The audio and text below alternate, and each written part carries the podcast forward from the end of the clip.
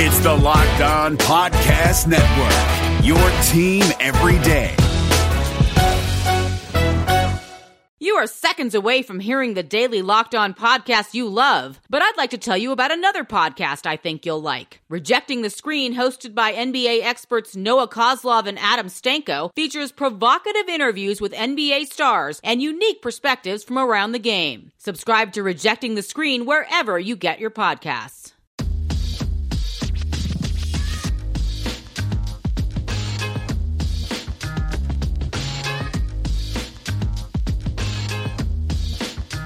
Welcome to Locked On Warriors, your daily podcast on all things Warriors, part of the Locked On Podcast Network. I'm Wes Goldberg, Warriors writer for the Mercury News. Today's episode of Locked On Warriors is brought to you by Built Bar, the best tasting low carb protein bar I've ever had. The promo code Locked On gets you $10 off your first box at builtbar.com. I'm here with Connor Letourneau from the San Francisco Chronicle and Dieter Kurtenbach from the Mercury News. There's a few things I wanted to talk to you guys about, including some of the ways that media will change after this pandemic and your thoughts on California reopening. But I want to start here. As we talk about the NBA possibly resuming play in the regular season, this may seem like a strange question to a lot of people, but do you even want the regular season to come back at this point? Dieter, I want to start with you. Uh, for the Warriors, no. Uh, God knows that even though we could fool ourselves into thinking that there's some fun stuff to watch at the end of the year, seeing a bunch of guys coming back out of shape after weeks, months of, of eating whatever they want and smoking whatever they want and all that jazz. I, I don't know if that's going to be good basketball on the, the threshold that the Warriors didn't exactly play good basketball beforehand. I don't think we need to bring Steph Curry back. You don't need to trot out Draymond Green again. So on the Warriors stance, no. For the rest of the NBA, I, I, I, would like to see some sort of maybe a modified regular season, maybe a, a, just call it an expansion of the playoffs, where any team that had a realistic chance, you know, like better than 15, 20% chance of making the playoffs with the 15 to 20 games that they had remaining, that they get an opportunity, whether through, you know, a shortened regular season or like a play in tournament or something like that. But as for like the regular schedule and playing out the rest of the games, I, I think it's just it's just silly, especially if you're going to do it at a neutral site. Connor, yeah, I agree with. Do you want the season to? Oh, go ahead. I agree with Dieter about the Warriors. I, I, definitely don't see any reason for the Warriors to have to play any more meaningless games. They're the worst team in the NBA. They have they're already eliminated from the playoffs. Just let them enjoy their offseason. Steve Kerr has already said that they're proceeding as if this was their offseason, which was a minor controversy, but I completely understood where he was coming from. Um, there's there's really no need to play any more games. Um, for the rest of the league, I might be this might be an unpopular opinion, but I personally think the league just needs to wave the white flag and hmm. not have a playoff. I know that they're going to do everything they can in their power to make that happen. Completely understandably, a lot of money is on the line here. I just don't think it's worth the risk. I mean, you're the big the big question to me is you need at least fifteen thousand coronavirus tests to make this happen. Uh, the league has said that, and given where our testing is right now, I don't see how that's fair to anyone or, or possible testing thousands of asymptomatic people. And, and, even if you do that and you're you're able to make that happen, you know this is the type of thing that could be called off with something as minor as one or two you know, positive coronavirus tests, the likelihood of this happening feels so low, even even on a, in a diluted way. You know, the best case scenario is a really makeshift playoff series with with three or four game playoff series it, for a championship that would feel tainted anyway. So I feel like they need to wave the white flag and just try to start next season on time, which at this point feels like that might not even happen at this point either. So uh, Con, that to I totally, is what they should do.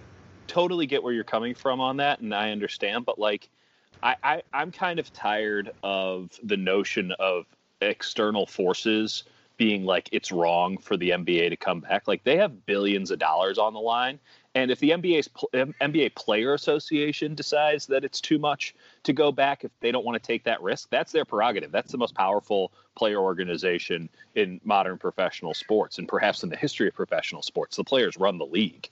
Uh, they might not get all the revenue, but they run the league. But, so, Dieter, when you say external forces, you're talking about public health officials.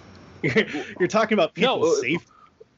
Sure, but that if you're you're not allowed to take risk, you're not allowed to to push it. Like, what what's the downside? I mean, it, it, there are states, there are plenty of places around the country that say it's totally fine. I went to Target today. I wore a mask. Like, it, there, there's stuff that's normal, all things considered. And if, if the NBA thinks that they can put this on, why are we trying to stop them? I mean, at the end of the day, there's a reason why we do have government. There's a reason why we do have these organizations uh, who do have the ultimate power. If if you know the federal government tells the NBA you cannot restart, they're not going to be able to restart. All their plans are going to go out the window. They're going to lose all that money. I, I, I don't think that's that, not true. I don't that's entirely NBA not true. going, it doesn't feel like the NBA is going in that direction either, though. They are, from everything that Adam Silver was saying, that they're they're going to follow the their health guide. They're not going to break health guidelines and rules. They're not going to force this. The only thing that they're going they may do is find some sort of bubble city to play in. Maybe that's Disney World because Florida is just saying, you know, it's screw it, let's open up everything. But if that's the case, if they could find a way to do it safely, I I I'm not I go back and forth with this. I don't really care for the regular season and to be honest, I haven't really missed basketball that much. And I, I No. it's basically my job. I've missed it to the point where I like hope it comes back just for my own well-being uh, as far as job security goes. But as far as the the day-to-day just watching of basketball, I really haven't missed it all that much, and it's not just because the Warriors sucked. I've found other ways to entertain myself, whether it be you know watching some new shows or listening to old albums or whatever it might be. But I I, I do want to kind of get back to this money thing that Dieter talked about um, in front of just these soothing tones of the island of Alameda, um, which I've really much been enjoying so far on the show. But uh, the idea that money is the driving force, I do believe that that's true. It's the number one Yeah. thing. But I also don't know that there is another thing that is driving the NBA. Everybody keeps saying, well, Oh. the, the money is the number one reason they would come back. I would venture to say it is the only reason they would come back. And this whole idea that they keep saying, Right. like, well, we need this for people need an escape, blah, blah, blah. Like I just said, I don't need it for an escape, and people will deal with it. Let's just get rid of that. The reason is the money. And it's an okay reason, but let's just be uh, let's be upfront with it.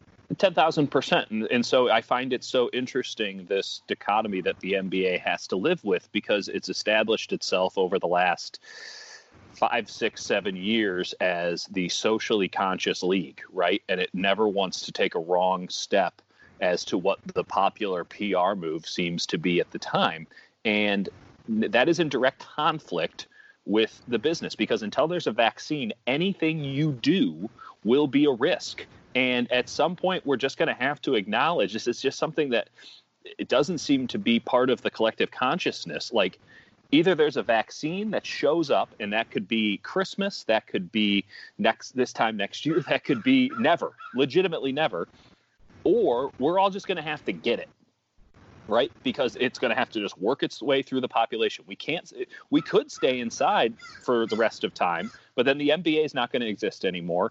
Pretty much everything that we normally know about life isn't going to exist anymore and if that's what we want to do that that's fine. There are some people who seem very okay with that.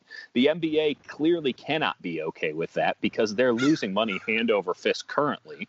They're trying to salvage whatever it is. I would almost go the route of connor at this juncture and say okay it, it, if we can't come back, right, let's just call it no playoffs, nothing. And let's make sure that we take the time between now and the beginning of next regular season to make sure that we have fans in the stands, whatever it is we can do. But it doesn't seem like with a with without a vaccine or an extremely cheap and highly effective treatment that it's going to be possible for fans in the stands until there's the vaccine. So it's like you, you have you at some point you just have to take a leap of faith and have your ducks in a row to where you can handle it and um, I, I do find it just so very interesting as the NFL is projecting at least positivity. Like, hey, it's going to happen. If it doesn't happen, that's fine. They can pivot, but pretend as if it's going to happen and pivot. Uh, Major League Baseball is trying to come back. They're going to have a plan in the next couple of days. You're seeing the Bundesliga coming back in Germany, who's clearly handled the situation better than us. You've already seen Korean baseball come back because they handled the situation better than us, even though we both got our first cases at the exact same time. Like, you're seeing leagues come back. Some of them have a stronger financial impetus to do so because they were damn near broke before this thing happened. So they definitely have to come back. But the NBA is not special. They can't just pretend as if they can go away for two years and that they'll be able to come back in any way, shape, or form, or that they'll still have even remotely close to the relevance that they once had if they fall out of the public consciousness. So uh, I, I just it's fascinating because Adam Silver wants to be both, and I just don't think you can be both. You either have to protect the right. business or you have to protect your PR. And right now, those two things are divergent. And because he has chosen PR every single time up until this point, whereas every other sports league commissioner chooses the business side of things, even if that decision isn't popular, I do I question very significantly if the NBA is going to be able to handle this correctly. I think their priorities might be in the wrong place as a business, and it is first and foremost a business. Let me I let me just say one more ahead. thing about that. The, the the thing that's tricky right now is just the uncertainty. No one can plan right. their lives. No one can make any sort of arrangements personally or professionally because everything is up in the air. What mm-hmm. I would like to see from the NBA sometime in the next month or two is just a plan like come right. out and say this is what we want to do. This is what we're trying to do explicitly. Mm-hmm. Lay it out. You know, I kind of respect for baseball for leaking these these plans that they have and like putting it out there so that people who are involved in those organizations can try to plan ahead and think, right. okay, well, sometime this next month we're going to be going right. to Arizona and this or doing whatever. What's the worst that can happen? Plans change. Everybody's plan. We're getting really good at changing plans right now. Right. This is why the Warriors. This is why Steve Kerr basically came out and said we're we're we're we're acting like this is the offseason. We're in offseason mode because they don't know what is going to happen, and obviously they're eliminated from the playoffs. So they're in a, I guess, in a weird way, a fortunate position uh, yeah. where they can just say, you know, screw it, we're in offseason mode. Even if they do come back, here's here's Jordan Poole for six games, have fun. Right, but summer I, summer league 1.0.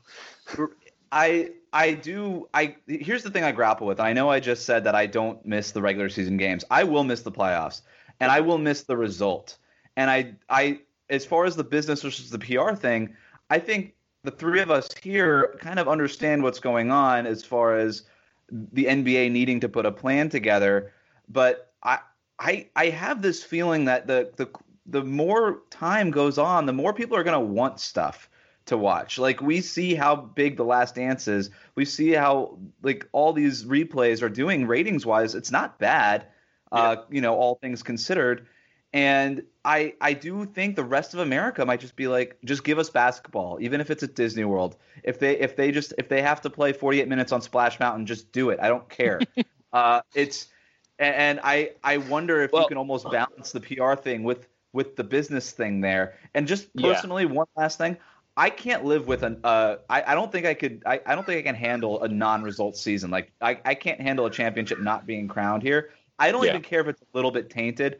We've had tainted championships in the past, and we just forget mm-hmm. about it. I just think somebody needs to win. I, I, I agree with you 100% on the last point there, Wes. But going back to the first point, where it, people will forget about it. I mean, there is so much content, right? If you don't miss the regular season now, and yes, we'll miss the playoffs in theory, and, and we might even miss the playoffs even if we get some sort of a playoffs. If you disappear you are no longer relevant. You have to win back so much. Right. And clearly, this is what Major League Baseball is trying to do. They're trying to win back market share, win back relevance by being first to market or back, you know, first back to market. And it's a good plan um, because at some point, again, you're going to have to take a leap of faith. There is no safe option. There is no clear cut, obvious option. Everybody is going to have to mitigate risk and underwrite stuff here. And let's not underestimate the amount of legal liability that these leagues and these teams have in regards to all of this as well. But when you're not going to be able to bring in fans in the state of California, in the state of Washington, in variety, eh, state of Illinois, probably the state of New York, if you're not going to be able to bring in fans for at least the year 2020, you need to start making some damn money because there are bills that right. need to be paid. And television for the NFL mostly, but even the NBA create, creates a tremendous amount of money. You lose that. Now you have the chance that you lose your TV partners or they're going to undercut you on price.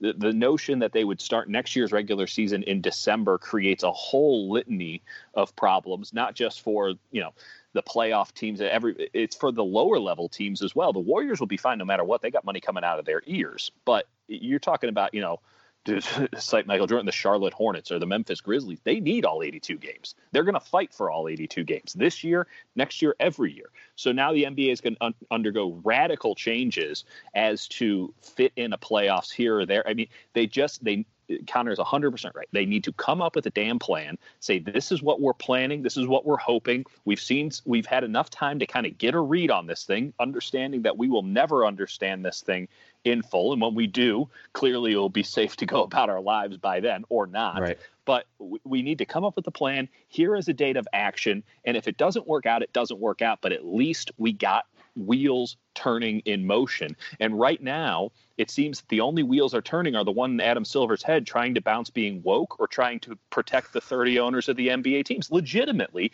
that seems to be the main issue. And the players are pushing back because he hasn't come out strongly enough with the plan. This is his league. As much as the players run it, this is his league. He calls the shots, and he needs to find out if people are going to get in line or banter and, and bitch about stuff. And it's right. like it, it, it, someone has to put a foot down because indecision at this time is going to cost the league. And I'm not being hyperbolic here, even though I certainly can be. it's going to cost the league billions of dollars, and it's going to put yeah. their entire position in jeopardy if they don't come up with something anything because washing around and hoping that everything's a okay in a month hasn't worked out for anybody since this bad boy started. And I think part of this too is the fact that unlike the unlike Major League Baseball and the NFL, the NBA had its season paused. Right, mm-hmm. it was in the middle of its season, unlike For those sure. other sports, and I think that was definitely part of it. But in an easy way, I, this whole idea of and just to bring it back to the original question that we started the segment with, just scrap the regular season. I know, mm-hmm. I get it. I know that we've that you're trying to protect all 30 owners and not just 16 of them. I get it. Figure it out because it's ridiculous. This idea of trying to start this regular season, it's insane. There's no freaking way it happens. Uh, let alone the playoffs. Especially when you have, let, us be honest, you just look at seed six, seven, and eight historically. They have no chance of winning a title. So it's a hard decision. Yeah, it's like it's, it's like to say. sorry New Orleans, sorry Portland. Like it sucks. It's sorry San Antonio. It sucks. Sorry, but you know yeah, what? Sorry, All of this beyond sucks. that, beyond that, sorry Memphis, eight seed. But you weren't going to win a title. Okay, it's right. tough to say because theoretically you had a chance because you were going to be in the tournament, but you weren't going to win a title. So you're out.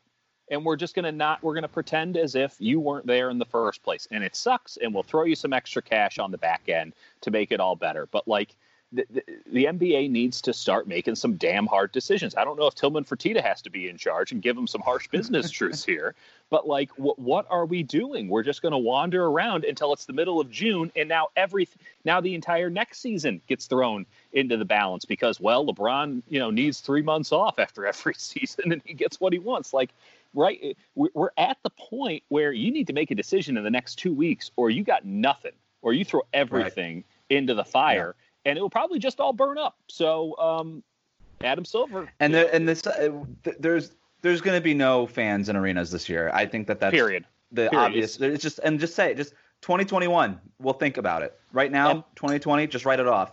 We'll have more here on Locked On Warriors, but first, the world of protein bars is being rebuilt by Built Bar. This is the best tasting protein bar I've ever had. A protein bar covered in 100% real chocolate. It's delicious. With 16 amazing flavors, Built Bar tastes like a candy bar while delivering fewer sugars and carbs, making it better tasting and better for you than any of the competitors. With delicious flavors like mint brownie, raspberry chocolate cream, and toffee almond, Built Bar is like a cheat code for health conscious men and women everywhere. These bars are low calorie and low sugar, while also being high in protein and fiber, making them perfect for ketogenic and other low carb diets. For me, I go back and forth between keto and low carb diets, and no matter what my healthy eating pattern, Built Bar is perfect for me. One of my personal favorite flavors, by the way, peanut butter brownie, is packed with 20 grams of protein with just 170 calories, 3 grams of sugar, and just 3 net carbs. So go to builtbar.com and use the promo code LOCKED ON, and you'll get $10 off of your first order. Again, that's promo code LOCKED ON, one word, for $10 off at builtbar.com. Is there anything more craveable than the smell of McDonald's fries? If someone's hiding an order of fries, they're never hiding it well. It takes one whiff to trigger a fry craving that will only be satisfied the McDonald's way. So stand up if you would like to taste the smell of a McDonald's fry right now. Did you just stand? Because if you did, then you earned yourself a trip to the McDonald's drive through for your own steamy carton of crispy, golden goodness. Ba-da-ba-ba-ba. Connor, from, from you and I, from a beat writer's perspective, we need access. We need to be. Uh, I don't know that a lot of listeners agree with this, but you and I certainly know this. Uh, we need to be there after practice. We need to be in locker rooms. We need to be talking to these players. All oftentimes these happen in scrums and we talk a lot in front of these guys like in front of these guys in front of their lockers. How do you think things change even after everything returns to normal as far as the the virus is not taking over our country anymore, right? The vaccine is out, immunity has built up. We've th- we're through all the phases. We're reopening the economy, et cetera, right? we we saw how quickly they kicked us out of locker rooms, Connor. How do you think this is going to change our job? That's a that's a really good question. Um, my my guess would be that they're going to try to do whatever they can to get us some sort of access. Uh, I would think that even if they have a bubble in Vegas or, or wherever they end up doing it, that media would still be no, no, I'm talking, allowed to. I'm talking about I'm talking about after all this stuff. Just when the when we have a regular regular season, no bubbles, we're back in cities, fans are al- eventually allowed back in. I'm talking about complete normalcy, but I do think, and and I'm you know I'm going to stop beating around the bush. Connor, we know that they were trying. The NBA was moving to take us out of pregame locker rooms. We know that they were trying to do that. Mhm. They are they will use this excuse. I think. Do you, well, let me ask you. Do you think that they would use this as a way to get us out? And do you think they should? Do you think they ought to take us out of those locker rooms? All health things considered. It's so hard to say right now because it's given how uh, much this is evolving, how fluid the situation is. I have no idea where we're going to be in four or five months. Um, which you know, I think there's a very good chance we're not covering another NBA game until at least October, maybe December, uh, maybe even later than that. So Yeah. uh, a lot can change between now and then. I do think that things are going to be different now. Does that mean we have no access to the locker room? I'm not sure I'd go that far, but I do think they're gonna they're gonna take steps to, uh, you know, at, at least have the appearance of of having changed their their priorities and changed how they go about things. You know, I know I've talked to Rick Welts and those guys, and they've said that they're already fashioning plans on how they're going to set up different, you know, cleaning stations in the arena and you know all that kind of stuff for fans, and you know, reporters aren't going to be precluded from that. Yeah, and the PTSD here is going to be real, right? Even after Mhm. things eventually. And so, I guess my question to both of you would be: Would would either of you even be comfortable in a scrum these days, especially when the Warriors get back to scrum levels that they were at, right? Uh, when Steph and Clay and Draymond are healthy. Yes. Scrums are already a nasty thing, so Yeah, right. Uh, yeah, I was never comfortable in scrums, but like let let's Well- be very let's be very real about something right now. Um, whenever the NBA comes back, we're going to be wearing masks. That that's just I don't know if there'll be fans in the arena or not, but there is no circumstance where there are just people with bare mouths hanging around anymore. So I hated scrums in the first place from just a hygiene perspective. Um, I don't like I I almost and I don't love the press conference setting because I do think you get different answers in a Mhm. scrum versus a press conference setting. Um, but it would not shock me if we moved to almost all press conference settings for a while. I don't know exactly how it would work.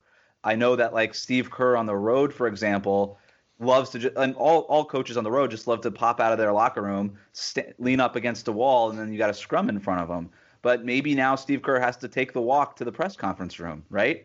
Maybe Yeah. like this is the little differences that again the listeners to this show don't care about because they don't care about how many miles we're logging on our on our Fitbits, but they do care about the quotes that they're getting. And I will say this: the quotes are different. Press conference versus scrum. The the questions that are lobbed at these people are different. Press conference versus scrum. the bigger concern is not having access to players one on one without media relations coordinating. Correct. That's my big right. concern. And so you talk about locker room access. Okay, pregame, there are plenty of guys who just refuse to talk pregame. You, there are some guys who are, are, I don't spend a lot of time in the pregame, but I've heard tell uh, that there are plenty of guys who will give you good stuff pregame. And there are plenty of people who make a living basically off of pregame access. But the postgame stuff and the hallway stuff and uh, all the stuff that I really enjoyed at Oracle Arena in the just bumping into people and having a slight conversation and walking down a hallway sort of thing that's been kind of taken out at Chase Center because everything is so tranched yeah. and separated. Um, that's the stuff that I'm really concerned is going to go away. And so I, I think that you're spot on with your assessment. Whatever we were doing just before, right? Those couple of games at Chase Center just before uh, everything got shut down. I imagine that will be protocol coming out the back end. And um, it's going to be really difficult. Once you take something away, it's hard to get it back. And I know that the NBA and uh, every you know professional sports league said, "Oh well, you know we'll we'll bring it back. We'll bring back all this access that we've taken away." And I was glad that there were very prominent folks in our industry who were like, "Yeah, no, there there's no there's no way you're giving it back and we're going to fight tooth and nail to make sure that this doesn't happen it didn't uh, it was probably the right thing to do at the time but um, mm-hmm. for for us and you know not to get too inside journalism here though we might be past that point like for us in our profession we have to be on the leagues and the teams like a dog on a damn bone once we do have a vaccine to get back the access that we once had because they're not just going to grant it. They don't. They didn't like it in the damn first place, so right. they're not in control. Um, so uh, that that's going to be a really interesting little battle. I, I very much look forward to it. Uh, it's, it's a little bit of a battle for the soul of the whole thing. yeah, um, Josh Robbins, the head of the PBWA, is going to be a busy man.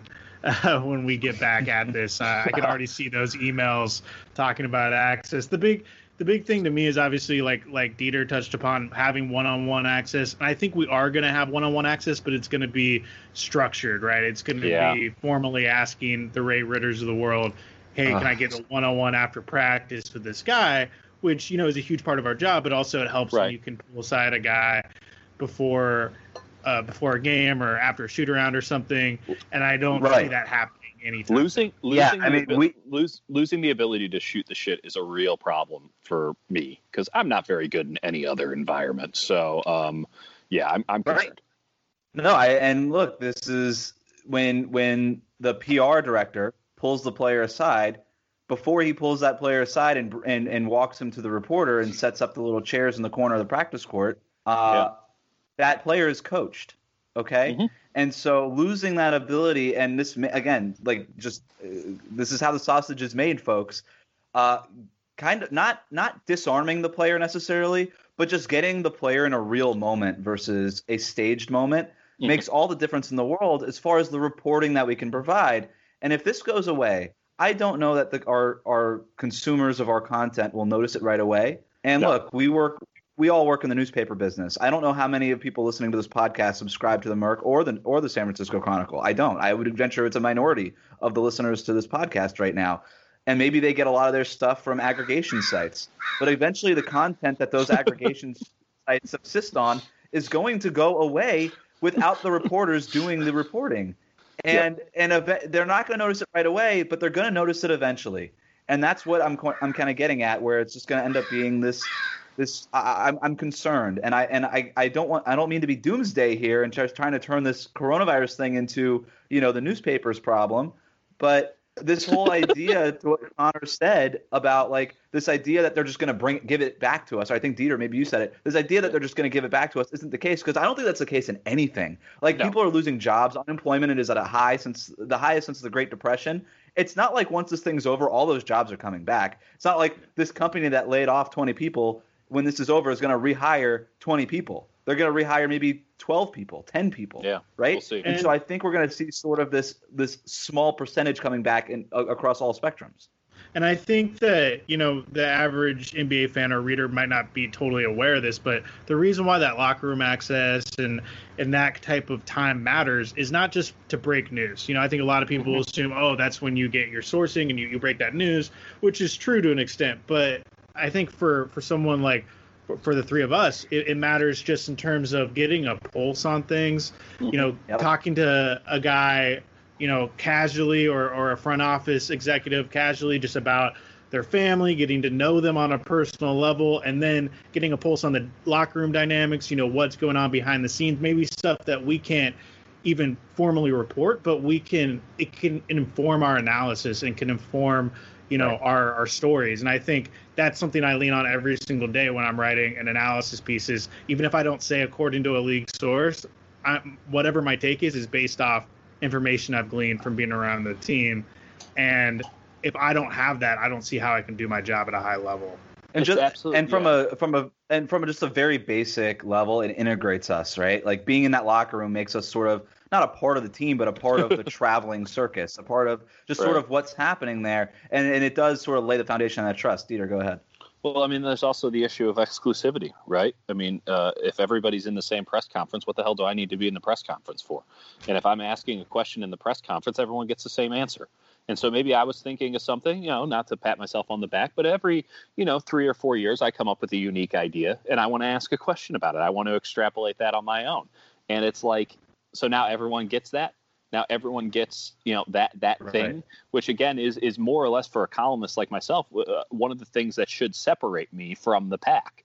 Um, i can analyze anything but i also need to be projecting interesting new thoughts into the ecosystem. And um, i certainly want the expertise of basketball experts players and coaches but having to do that in a communal setting creates bad content and what you're going to have is everybody being an aggregation site off of essentially, you know, two or three people asking questions because they need to be heard, um, and and everybody getting the same answer and writing up the same damn thing. And there's only so many ways you can spin it, and probably projecting more of themselves that needs to be projected onto whatever that quote is and what it means. And it's just going to create bad, uninteresting things. The NBA, more than perhaps any other professional sports league in America is built off of personality and character. You take that away, and we're already seeing it being taken away time and time again, but you take that thing all the way away from the media, you're going to have a big problem on your hands in terms of the overall brand of the league. I firmly believe that. You can't go on uninterrupted or you know Twitter or anything where these players are controlling their own message and good for them they have every right to do so and I'm glad they can make money off of it but that is a that is a very nuanced, perfected public image. Mm-hmm. Whereas having to deal with people on a personal one to one level, you get the actual person as opposed to something that some PR agency came up with. So um, we, we will get less of Draymond Green. Love him or hate him, you need Draymond Green's real people saying real stuff whenever the hell they want because who the hell's going to stop them? You need that. And the less pretense that can be put on it, the better. So I, am I'm, I'm super concerned about it. And it applies to all sports, if we're being totally honest. Clubhouse it, access in baseball, NFL locker rooms. I, am screwed if I don't have NFL locker rooms. I, I got nothing.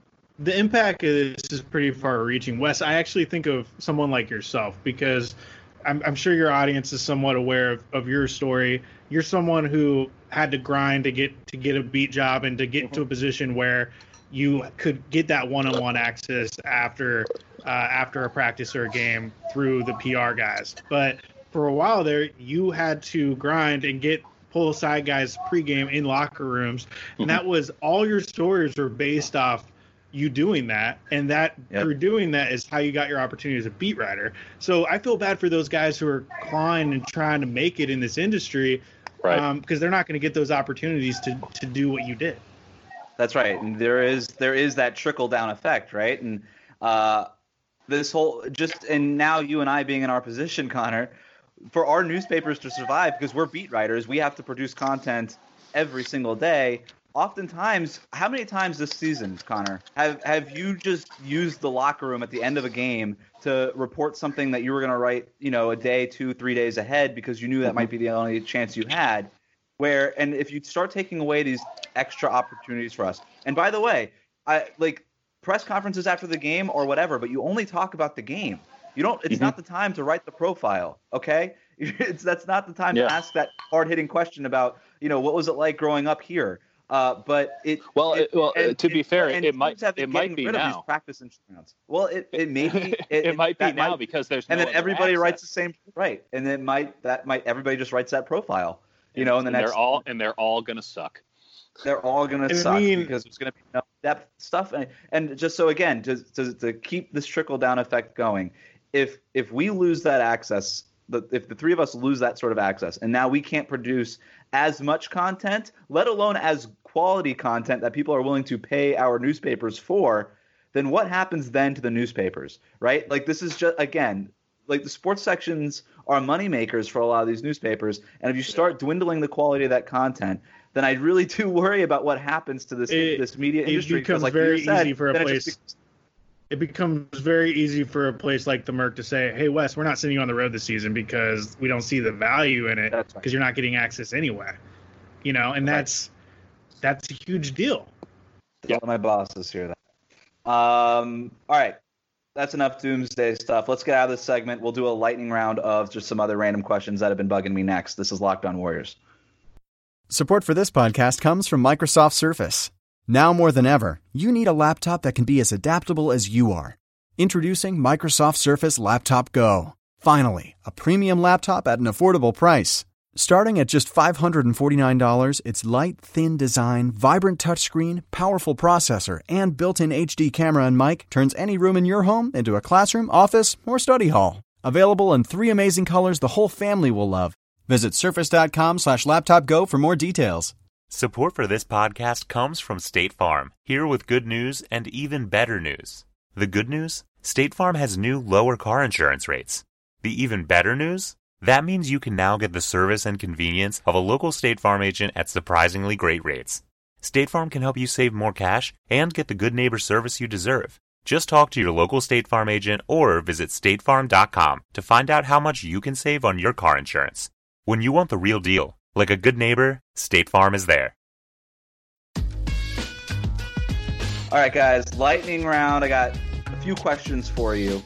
The first one, uh, just sort of on the heels of our media conversation here. Where are you guys getting most of your coronavirus information? Because it's everywhere.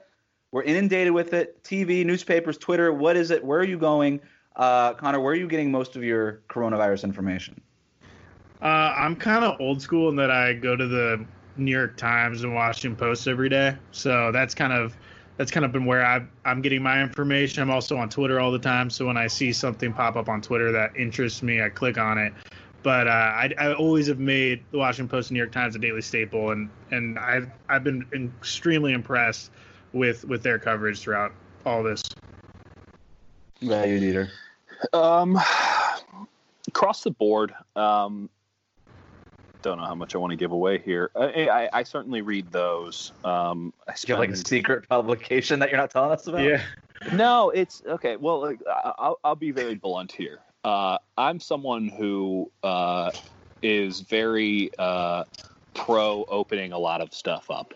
Um, I don't necessarily subscribe to mainstream stuff with science because I find I, I'm lucky enough to where I have people in my life who are very well versed in this and will uh, very aggressively scold me for being ignorant and stupid. And um, it's it's incredible the sort of um, clickbaitiness of some of this stuff. So what I, I do is I spend, I'll read that kind of thing. Uh, I've been spending a lot of time reading mostly financial news. Uh, there's a certain level of um, cut to the pointness that, that comes with it. It's a very curt sort of uh, news in general. Uh, I'll spend. Uh, it it does feel like most of the mainstream stuff is just so concerned with Trump, whereas it's like he's kind of taken himself out of the goddamn picture. So what what about the science of it? Stat News, S T A T, believe it's all cap, has been a, a tremendous resource. There are a couple of um, pretty good doctors uh, on Twitter that have been pretty good. The UCSF guy is pretty good. Um, there, there's a few others. I, I'm not into that uh, Andy Slavic Slavin guy. Um, I don't know. It, it just I'm trying to avoid people projecting virtue onto this situation. Like it is a very real problem. It is. Uh, I, I'm I'm in no way trying to diminish the severity of the entire operation, but it is a science issue uh, that is being muddled down by politics and morons. And um, so I spend a lot of time with stat. I, I do. I spend a lot of time on like the coronavirus subreddit and knowing that most of it is probably bunk, but there are some very interesting things there. But it, there's no one place that I have found Yeah. to be comprehensive. And You said something Um, interesting there, though, yeah. with the Trump, with the with, with this. I, I agree. So to agree, with, I do go to the Washington Post and the New York Times every morning. I I read it for forty five to sixty minutes every morning. And and that's where I'm. It's mostly that stuff, and I'll throw some sports things in there too. Right. Uh, but to your point, with you had, you made a couple of points. The business stuff, I do tend to go to these business things too. I got my start in business reporting, so I get Mhm. it. Like that is it is curt, it is blunt, it is just like here are the numbers, here are the facts. Now leave me alone. Right. Uh, now go do your job, right? But Right. it as far as the the mainstream stuff, sort of piling on Trump. Trump more than deserves it, in my just humble opinion. Oh here. no, no, no! I'm, I'm But with it you does- on that. They No, I know but you- I like, know you What does are. that have to do with anything? Like, You're right. No, it is. there's no actual distracting. reporting. It's just spectacle. You're right, and and I do. I go back to what was it, three, four weeks ago? That CBS reporter who got into a, a who was like the witness to Trump's, you know, uh, infamous meltdown after he showed the propaganda video thing, Right. um, and and she was just sort of the target of his meltdown, and it did feel like. I, I look, I stopped watching the press conferences. I couldn't do Oh, it yeah. anymore. I was watching the press conferences, and it just felt like after that, every reporter from every other out mainstream outlet was trying to sort of do the CBS thing, was trying to one Mm-hmm. up her, and, and just try like now, no, no, now do it to me, throw the tomatoes at me now, Donald Trump. Like it was, it was so, it was so uncomfortable that I do feel like it. We've gotten away from some of the point, with, and so, so yeah, I just Uh, and I I'll be I'll be tight here, but there's uh, there's two other points that I do want to make clear as to how I, I view this. One, I, I view things on a worldwide scale, and I try to view them on a local scale. So I'm not even talking just California. I'm talking Bay Area. So I've been reading a lot of the Chron. I've been reading a lot of the Merc. We have a wonderful science writer at the Merc to, to plug it there, and the Chron always does an outstanding job. Um, there's a there's a reason it's a damn good paper. So th- those two have been fantastic. But I found the LA Times has been uh, very hit and miss, if I'm being totally honest. Uh, it'll get very sensationalized. They had a report the other day on uh, virus, the virus mutation, and they just completely missed the point in the name of a big headline. Um, so there's that, and then with the national stuff, okay, well, we're all dealing with the same virus. Okay, yeah, sure, it's mutating to a certain degree, but we all know it's still novel everywhere, right? And so I spend a lot of time reading um, specifically about vitamin D deficiencies and correlations on studies to that. Um, that's something that I've been uh, very keen on for several months now. And um, what's the other one? Uh, nicotine. the nicotine studies I find absolutely fascinating. And when France comes out with their full study, uh, I, I can't wait. I think it's in three weeks to see if that is or isn't. Uh, I've been lucky enough to read some very interesting scientific minds on that and their thought that it uh, will in fact be uh, positive as counterintuitive as it, as it seems. It seems perfectly 2020 that smoking could help you from the coronavirus. And then um, the third one is any study that you could get as it pertains to masks. And um, and the spread i mean it's an airborne respiratory disease so probably covering up your damn mouth and your nose seems like a pretty good idea if everything is being transferred via aerosol droplets uh, maybe we should Right. cover that all up so uh, we're very lucky living in the Bay Area that there was an extremely aggressive lockdown uh, that bought, and, and we've seen the lockdowns pretty much everywhere. The lockdown doesn't do anything except buy people time. Okay, and at a certain juncture, the the curve has been flattened to a point. Um, so what did we do with that time? And so that's kind of where I'm at. I'm on stage two, guys. I, I need to know what it is we're going to do to get going here again. Not because of the economic stuff for me personally, though certainly that is the number one, number two, number five issue for everybody else out there.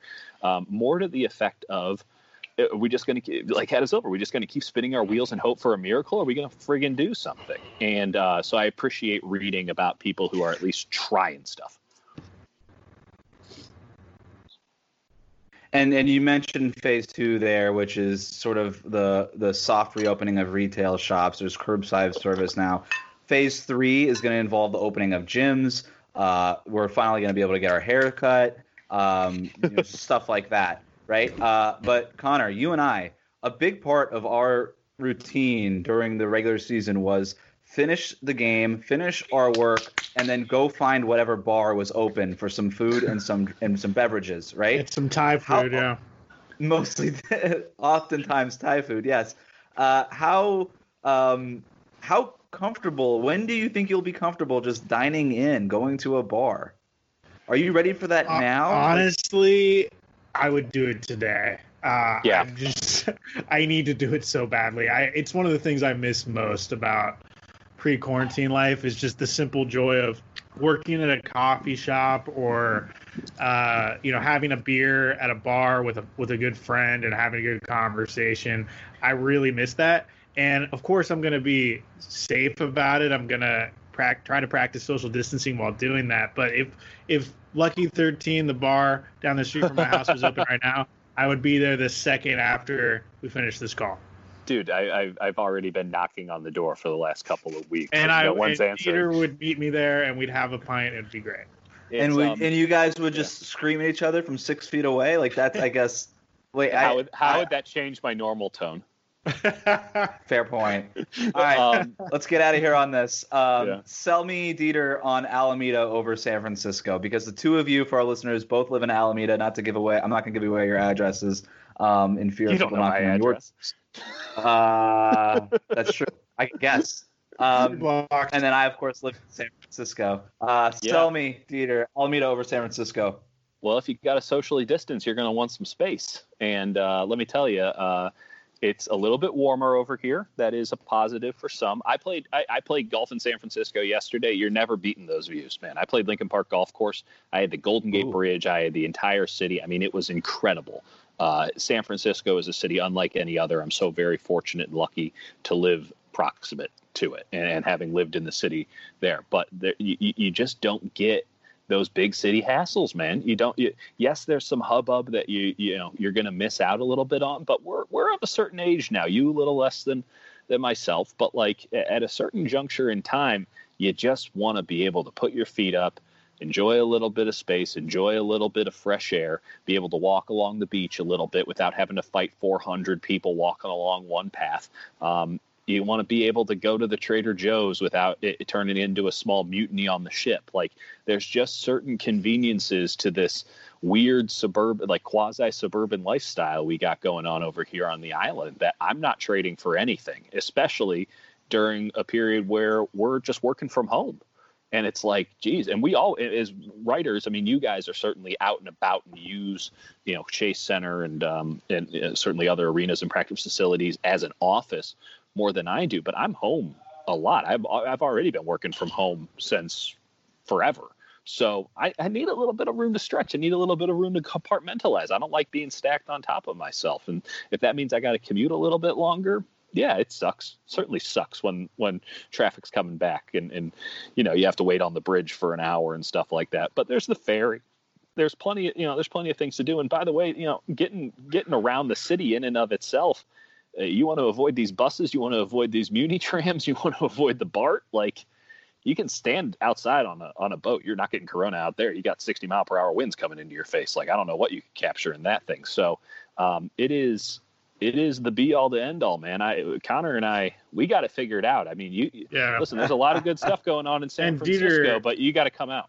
Dieter's being modest. He has a really he owns a house, like a, a nice house uh, with a backyard and everything, uh, which out. I'm guessing you wouldn't be able to do in San Francisco. Um, Well, Do you have an that's- address that you can give us? we were liter- we were literally having this conversation, my fiance and myself, because uh, she works at Google. Uh, to the surprise of very few, because I own a house, someone had to be making more money than me, and uh, it's she has to work from home until the end of the year. I mean, not like the NBA season or anything. Like 2021 is the first reasonable date that she will be back in an office, and she works in San Francisco every day. And we had a, a pretty good apartment in San Francisco. We've had a great apartment in Oakland that was bigger than that, and one of the reasons we moved out there is along with my commutes to Santa Clara and at the time the Warriors practice facility in Oakland. But now that we just have this space, yeah, the commute sucks. It's not horrendous. It's not like we're driving you know along the peninsula every day or anything like that. But like having some space, having some fresh air, uh, having a you know the a little bit of marine layer, but not the whole damn thing every day is it's just been fantastic. I I, I know that you know Wes, you're you're a very metropolitan kind of guy, but I, I don't know how you're handling it right now. Everybody's stacked on top of each other, especially when it's going to start to get hot here. That's just it's just rough goings, man. You gotta you gotta flee to the to the island. I guess you just when you live in the city as long, or no, I haven't as long as I do. I've lived here less than a year now, uh, but um, I think you just sort of get used to it. You just kind of sure. subscribe yourself to this is just the way society is.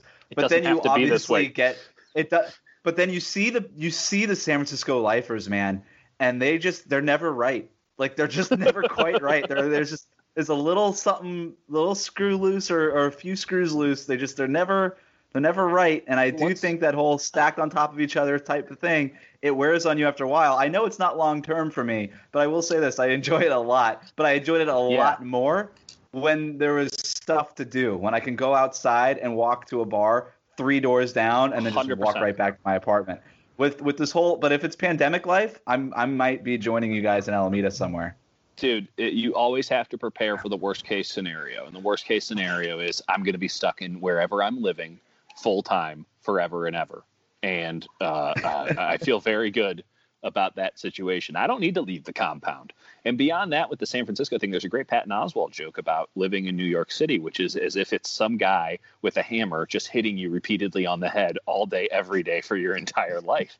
And you hear that once, and you live in San Francisco, and I was uh, unfortunate to live in San Francisco, and it's it's natural beauty, it, it's idiosyncrasies, it's unmatched of all the cities. God, you, you couldn't pick a better one. Um, but geez, man, like it, it's just the little stuff that just keeps twisting the knife, keeps hitting that Yep. hammer right on the back of your head. And listen, there's it's not like it- it's Pleasantville out here, but you don't have to. I mean, my biggest issue right now is I have a bunch of crows that live in my backyard that I can't seem to get rid of. Like, what what am I complaining? Well, they've they've been on the pod, they've been on the whole podcast. But uh, the Yeah. you is it bad that you didn't talk me out? Like all those things you just said about San Francisco made me like it even more. It is the knife, it is the hammer, and it is always constant, and I kind of like that. So maybe it Dude. says more about me. I, I did the punk rock thing. Let me tell you, it wears thin after a while. At a Uh, certain point, you got to take the edge off, smooth those edges, baby. All right. Uh, remember to subscribe to new episodes of Locked On Warriors on Apple Podcasts, Spotify, and Google Podcasts. If you can, rate us, review us, say nice things about us. When we get done here, you can tell your smart device to play the most recent episode of other Locked On Network podcasts. Remember to use the promo code Locked On to get $10 off of your first box of Built Bars at BuiltBar.com. Dieter, they're keto friendly. Thanks for listening. Stay safe. San Jose Sharks hockey is back, and we've got you covered five days a week at Locked On Sharks. I'm Kyle Demetrius. I'm JD Young. Eric Fowl. Together, we make sure you're never without your Sharks programming. Will the Sharks make a trade for a right winger? We got you covered. Will Erik Karlsson's groin hold up for the entire season? We've got you covered. Whatever happens with Team Teal every day, we've got you covered at Locked On Sharks five days a week on the Locked On Podcast Network. This is Josh Lloyd, the host of the Locked On Fantasy Basketball Podcast, the number one fantasy basketball podcast in the world. If you're looking for information regarding fantasy basketball, recaps of the NBA, this is the show for you. We are heading into the off season and starting to get ready for the 2020 2021 fantasy season. We'll have all the information on what happens through the rest of the playoffs, free agency, the NBA draft, and then heading into a big 2021 season. So make sure you're checking out the Locked On Fantasy Basketball Podcast.